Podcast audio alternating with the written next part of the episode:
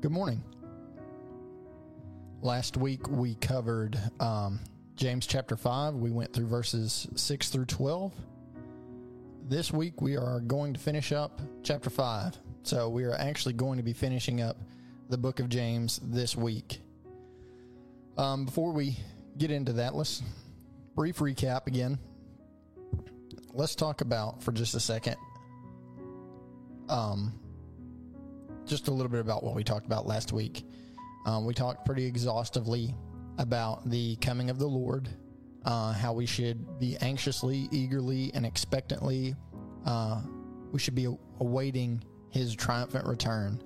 Um, James then sums up quite a bit, uh, sums up quite a bit of what he's been telling his congregation throughout this entire book.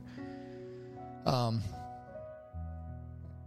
which in verse 9, he's saying, Don't grumble, against one another. And why? He said, If for no other reason than that the judge is standing at the door.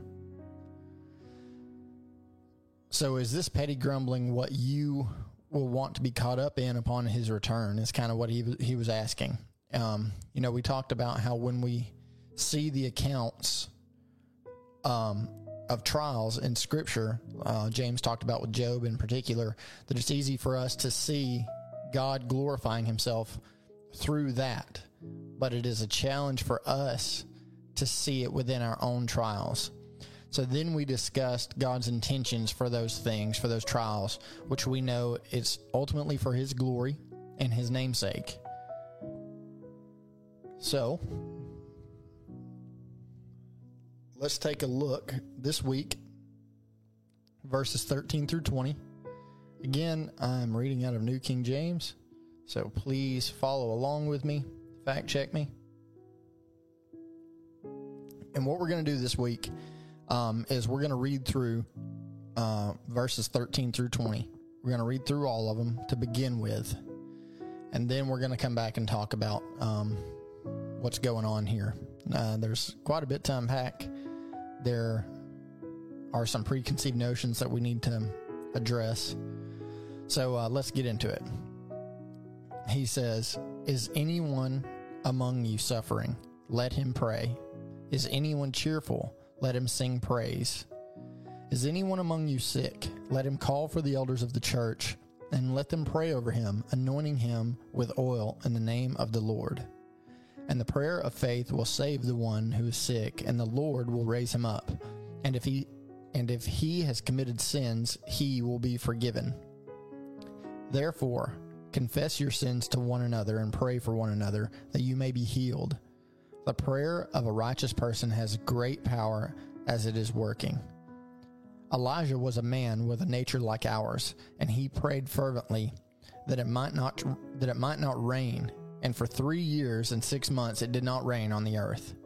And then he prayed again, and heaven gave rain, and the earth bore its fruit. My brothers, if any if anyone among you wanders from the truth, and someone brings him back, let him know that whoever brings back a sinner from his wandering will save his soul from death and will cover a multitude of sins. Okay, so there is a lot in here. Um, if you have your Bibles open, I would recommend you kind of bookmark that because I'm gonna go back to the uh, full camera here, just so that way I can talk to you without, you know, without you anybody being distracted. Myself primarily with what's going on over here. so let's get into this. Um, I've been talking a lot about recently the three things that we must always consider when reading the scriptures um, the author, the audience, and the context. We always need to consider those three things. So let me ask this question Is this passage telling us that if anyone in the church is sick, that if we call the elders, and we have the elders lay hands on that person and we pray for them that they will be healed. The reason I ask is because there are those who would take this passage out of its context and who preach what we what we know as the prosperity gospel, the health, wealth, and happiness gospel, and they have perverted this passage to mean something that it doesn't, um, and they've perverted it really to, to they've tried to simplify it down to those who are just physically sick. They say things like, you know, if you're sick and you call the elders uh, to pray, and they anoint you with oil and if you if you are a person of faith then you'll be healed of your sickness. And sometimes they even go a step further and say if you don't receive your healing it's because you don't have enough faith. Um, now that is um, blasphemous. But here's the deal. It is it is instructing us to do this. Um, the problem with with chapter 5 is almost anytime somebody brings up james chapter 5 it's this it's verse 13 um, verses 13 14 and really 15 that they tend to linger on. They're like okay so that you know james is saying here that anybody that comes forward with some sort of infirmity that if if we do this exact thing that god is going to be faithful and heal that. Well here's the deal certainly that has happened before. Okay. That has. And it probably will again. But it doesn't happen every time. It, it does not. Now, as an anecdote, my wife is evidence that this has occurred. Um, she was diagnosed with something called Pompe disease. You can look it up. It's it's pretty um, severe. Would be um, grossly mi- misinterpreting. I mean, it's it's um, debilitating. Um, so she was diagnosed with this disease, and um, we did this very thing. You know, we uh, if you're part of Old Bridgers Chapel, you might even remember we we came forward and um, at the end of service, and and the entire church came and, and prayed over her and over us. Um, but I was challenged by a mentor of mine to take a look at the at the scriptures, at the instructions here, specifically what we're to do. And, it, it, you know, he said, well, it doesn't say for everybody to come up, um, which there's nothing wrong with that. You know, we'll take all the prayers we could get. Um, but specifically there, it said to call the elders. So that's what we did. I went and scrounged up as many people as I could. And, and if you weren't one of them, I apologize. It's not because we forgot you. It's probably because I didn't see you that morning. But we did the, that very thing. And we came and we knelt down and the elders of the church prayed over us and they prayed over her. And praise be to God that she was delivered from this infirmity. I mean, and it wasn't, you know, a lot of people thought that, well, it was just a misdiagnosis, but her doctor is someone that goes to church with us and she would not have given us that um, information or that diagnosis without an affirmation that that was the case. And then, so we, our life was turned upside down, and um, we were making plans to travel to Duke University every other week um, for these infusions and things. And they j- wanted her to run one more blood test just, just to be sure, because she'd already had several of them taken because um, it's a genetic disorder, and um, like we had plane tickets set up, and I mean everything was ready to go, and then it came back and it was negative. So you would think, since I personally did this this very thing, you know, I, brought the elders in, um, and saw a healing. I saw it occur with my own eyes that I would be telling everybody who has an infirmity to do this. And I'm certainly not opposed to that. I, I want to stress that. I'm not opposed to that, and I'm not opposed to to um, recommending this to someone. Um, I, I, I, do encourage it, and um, but the problem here is that this is not what James is talking about and what God is talking about here in this passage. Um, the point I'm making there is that just because God can heal someone in that way doesn't necessarily mean that he will heal them that way. You know, he may he may not heal them at all. Um, we talked about Deo Volente, God willing. That's exactly the case here. If you know, God will heal them if He's willing. Um, you know, I find it odd that Christians, uh, particularly mature Christians, who cling to this idea know and believe and agree with the scriptures. When Jesus Christ himself healed multiple people of multiple different infirmities and some of which were the same but he healed them in completely different ways. You know uh, there's more than one lame man that he made to walk but he went about it different ways. So uh, this is this is my opinion here part of the reason why i think he did that was because he knows our nature and he, and he knew that if we saw him perform this miracle the same way multiple times that we would then try to perform this same miracle in the same way. And he was showing us that it's not the process that's healing but it's him. It's his grace and love and mercy that's that's doing the healing so so i, I do want to i just wanted to clarify that that you know just because God can heal that way doesn't mean He will. Um, and my wife and I certainly praise God for that healing. But we would have praised Him even if her uh, even if her sickness had worsened. Um, and you know what else? Just because God healed her of this affliction doesn't mean that she won't die later. Um, I mean, I've talked about Lazarus several times. He brought Lazarus out from the grave. He was dead. He stinketh. And it doesn't ever tell us that Lazarus died again, but surely he did. So, so let me sum this point up. Laying on the hands, uh, laying on of the hands, like laying your hands on someone and praying, is biblical. And we should do this. We should do this for the brethren.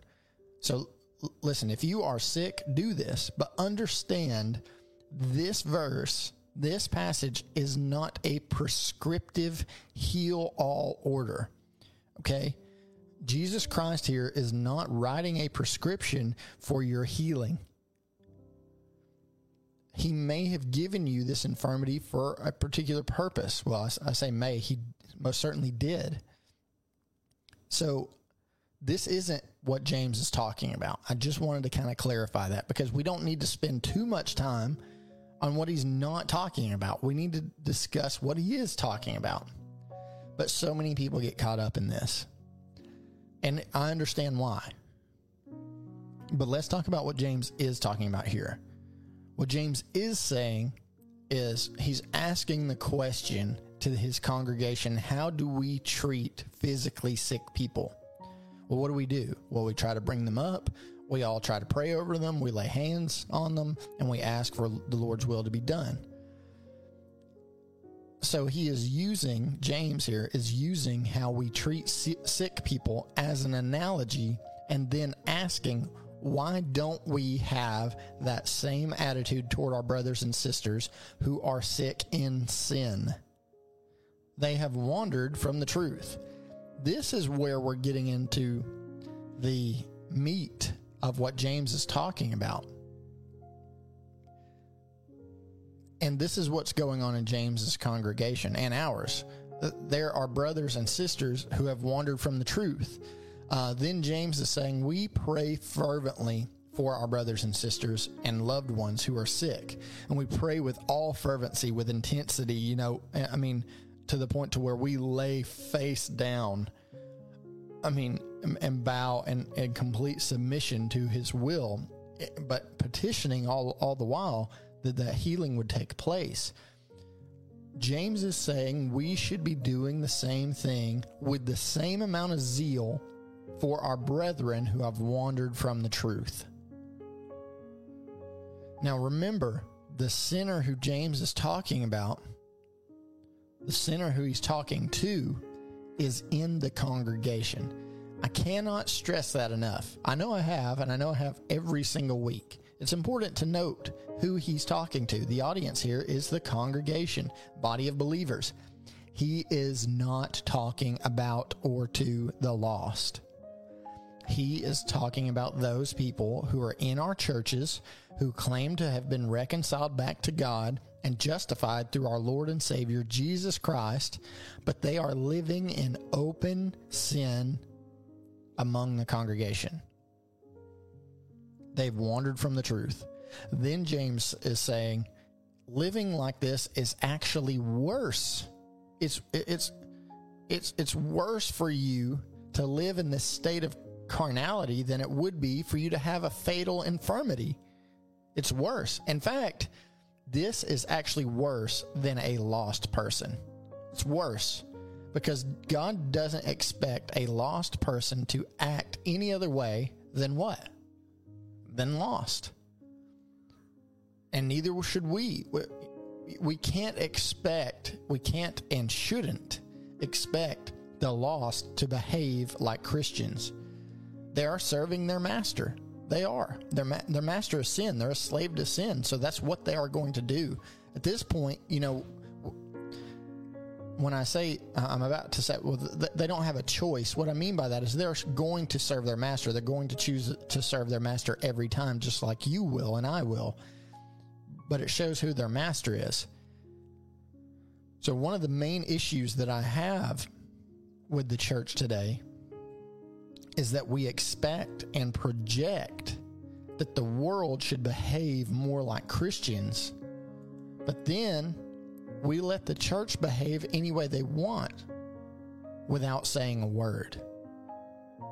You know, we condemn people that are not Christians, don't claim to be Christians, and don't want to be Christians. We condemn them for not wanting to act like us. When the people that deserve the condemnation are those who say that they've been born again and live in open disobedience. But we do know, especially if you look at um, the letters to Corinth, we know in it's First Corinthians eleven thirty that God was so troubled by the confusion and the problem of people in the church congregation living in open sin that he killed them.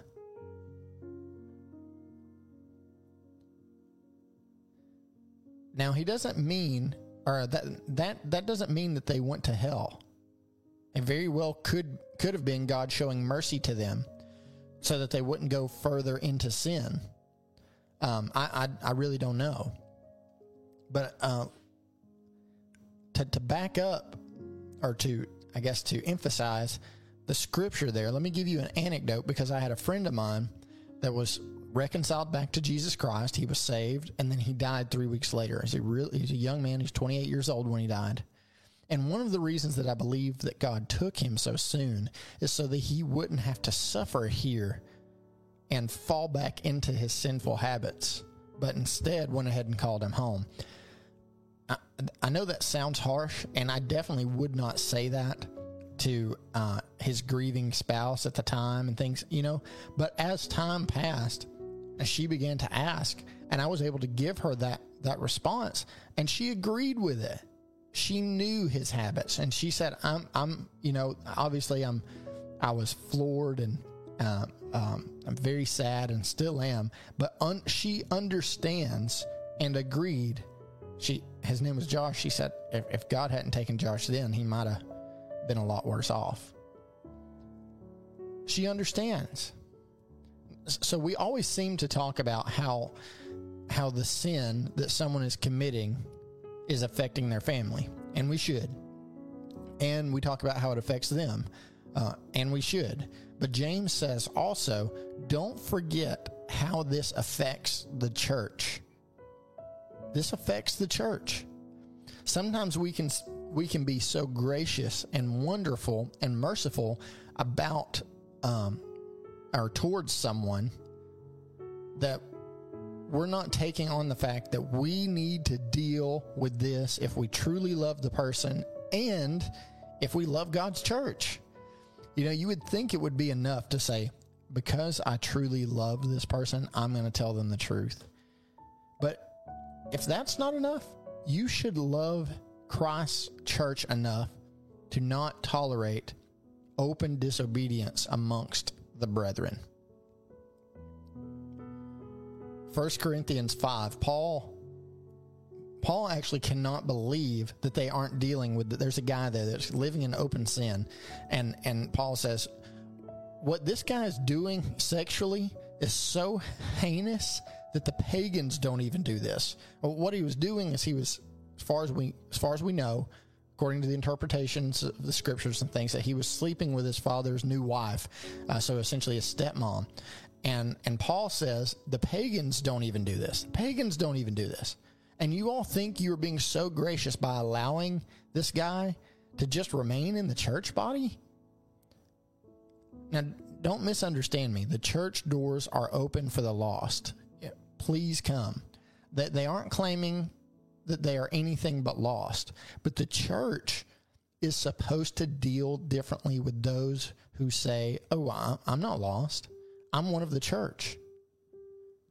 Yet they live in open sin. Now, I'm not talking about stumbling. I'm talking about defiantly living in open sin. And someone might even come to them in love and say, You shouldn't be doing this. But they don't change. They don't care. It's really what it is.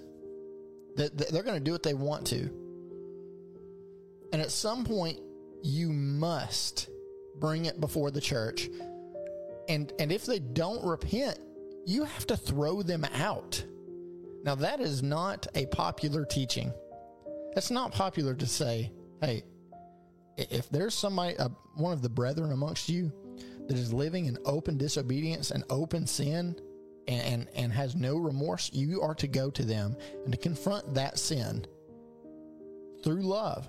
And if they don't listen, you're to come back with someone else, right? You're to come back with someone else and expose this sin and tell them this must stop. And if they still reject, we are called, instructed, and commanded to throw them out.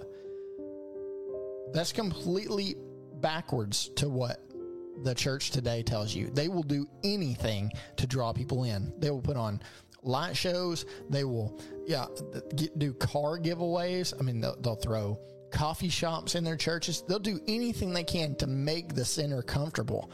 But I would I would be willing to bet, and this is a Josh O'Brien opinion. Okay, I know that it's not what you're here for, but you're going to get it anyway, no extra charge. But I would be willing to bet that if more churches held to the to the instruction of James and Paul,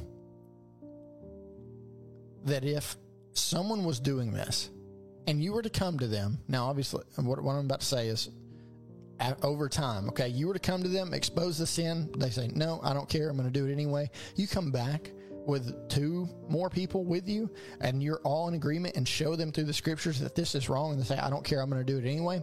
Guess what? It's time for you to go. You cannot be part of this congregation. I would be willing to bet if more churches did that, that you would see the revival that you've been praying for in the American church. It's our fault. Our fault as Christians. Individually even. It's it's mine, my fault that the church has gotten to the state that it is now. People complain about the nation and the the uh, direction that the nation is headed. That's our fault.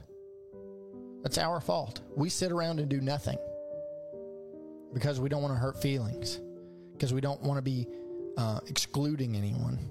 We need to be all inclusive for all ways of life. That's that's that's what's being taught and pushed. That you know, God just loves everybody and He loves them right where they are. And I'm I'm not going to get into all that today, but I'm trying to express that this is our fault, and it's only us that can make that can course correct. So Paul actually says to to the church at Corinth there about this individual. He said, if I could get there, I would, and I would throw him out. But I'm too far away, so I'm, I'm praying.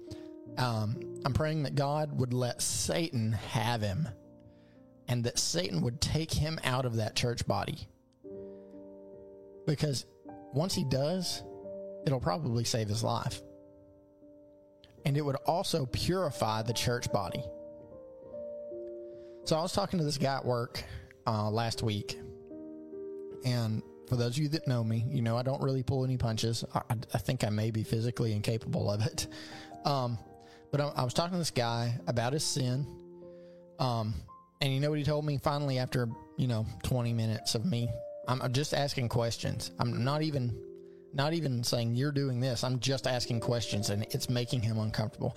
And he finally looked up at me and he goes, Well, that's not very nice. And you know what I said? I said, Several people were not so nice to me 12 years ago. And it saved my life.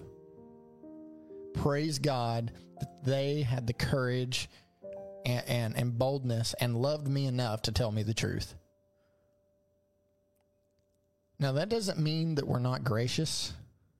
That doesn't mean that we're not merciful and that we also can't, but, but we also can't be sanctimonious and uh, self righteous. But there is a moment that we, where we have to stand on the authority of the church and the authority of Christ and we don't allow people to go out from our church and confuse people claiming that somehow they're a member of the church body, but nothing has been changed about them. They live just like the lost world.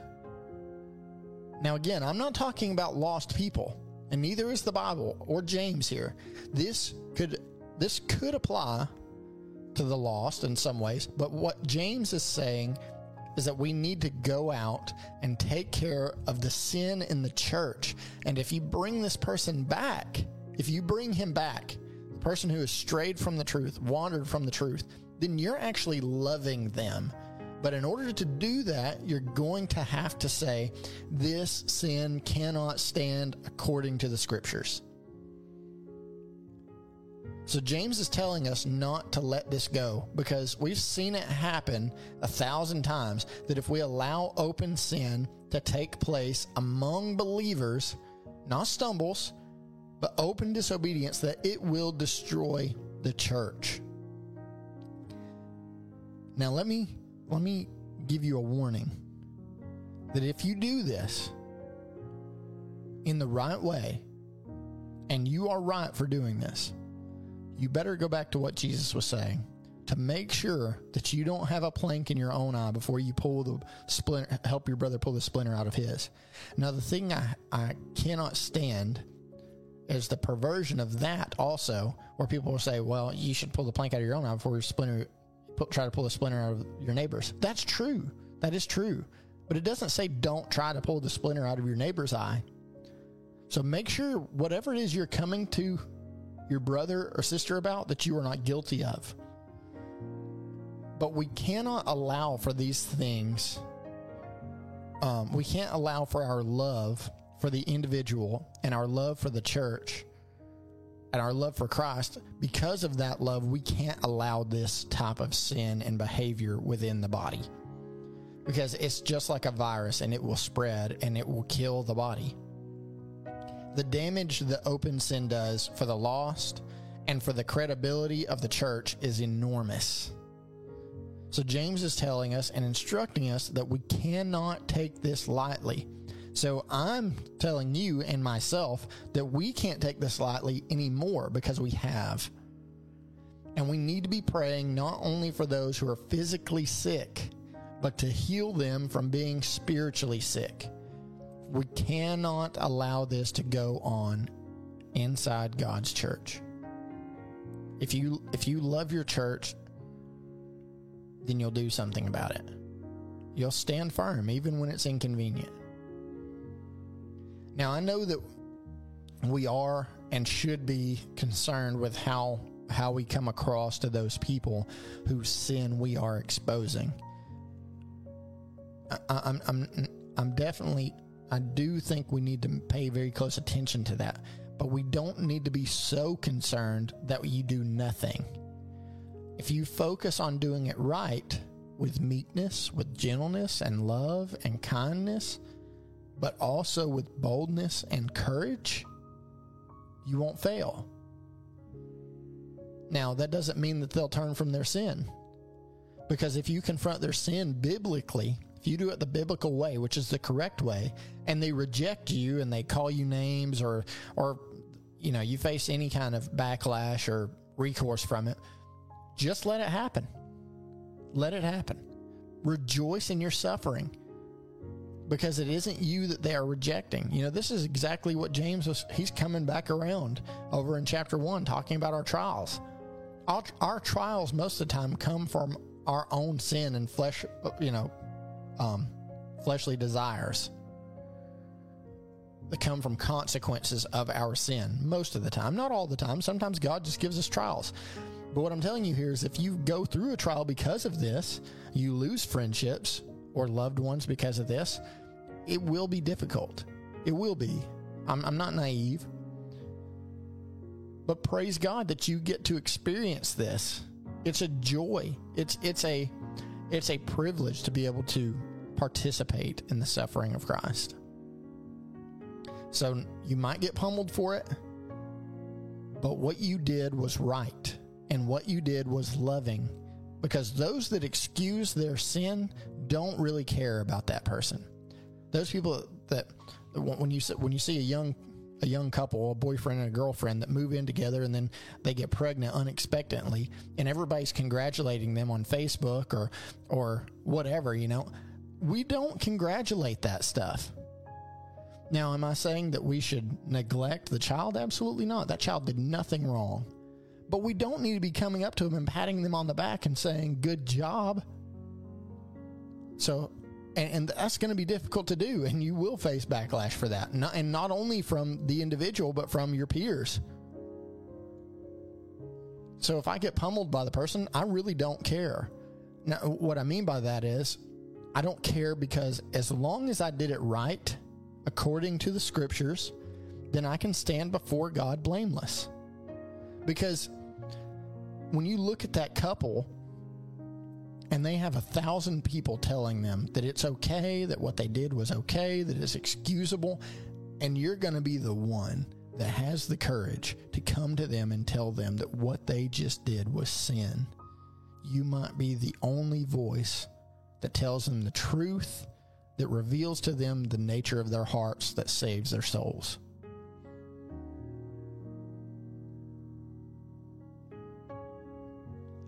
Now, this book has been introspective, it has been challenging, but it is good and it is meant to build us up as children of God and it edifies His church.